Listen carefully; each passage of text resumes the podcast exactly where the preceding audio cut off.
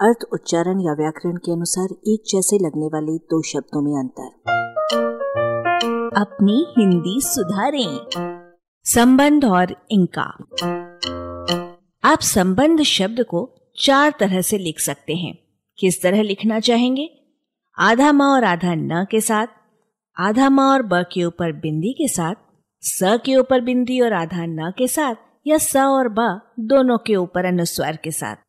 यदि एक से अधिक तरह से तो ये लेख आपके लिए बेकार है। और यदि एक ही तरह से तो इनमें से स और ब दोनों के ऊपर अनुस्वार का चयन सबसे उपयुक्त है, क्योंकि तब आप जगह, मेहनत, वक्त, स्याही और लिपि चिन्हों की बचत के साथ साथ अनुस्वार के आगे के व्यंजन पर निर्भर नियमों पर आधारित इसका यथानुसार एक में उच्चारण, लेखन में एक रूपता और याद रखने में सरलता भी हासिल करेंगे।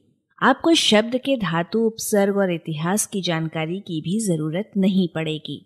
संबंध का उदाहरण, पकाए जाने वाले चावलों में से एक चावल के समान है, जिसके आधार पर आप हज़ारों शब्दों में अंगा, इया, ण आधा आधा म के ऐसे प्रयोगों से सर्वत्र मुक्ति पालेंगे जहाँ विकल्प से अनुस्वार लिखा जाना मान्य है।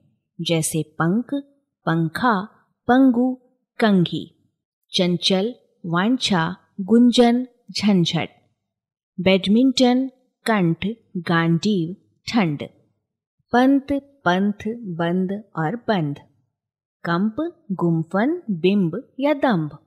यदि किसी ने पंख, गुंजन गांजीव बंद, कंप आदि को प के बाद अंगा, गु के बाद इया ग के बाद अणा ब के बाद आधा न या क के बाद आधा म आदि लिखने की जिद के साथ अपना ज्ञान बघारने की कोशिश की तो उसे नियमबद्धता और नियमितता के नाम पर हैंडल, अंधाधुन, तंबू आदि को लिखने के लिए भी आधा ड, आधा न, आधा म आदि नहीं, संक्षिप्त नंग धड़ंग और संज्ञा पंछी आदि को भी लिखने के लिए इया अणा जैसे व्यंजनों को लिखना पड़ेगा।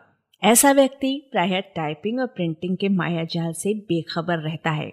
अनुस्वार और नासिक्यों की ये विकल्पात्मकता केवल अर्ध वर्णों पर लागू होती है, पूर्ण वर्णों पर नहीं।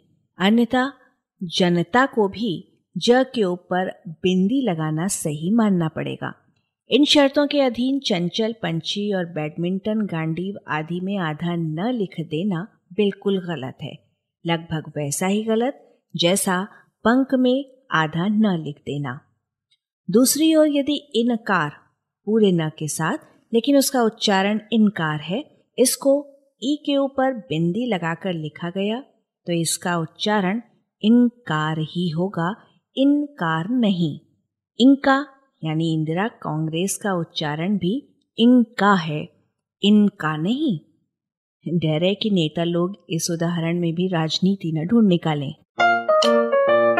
आलेख भाषाविद डॉक्टर रमेश चंद्र मेहरोत्रा वाचक स्वर संज्ञा टंडन। अरबा की प्रस्तुति।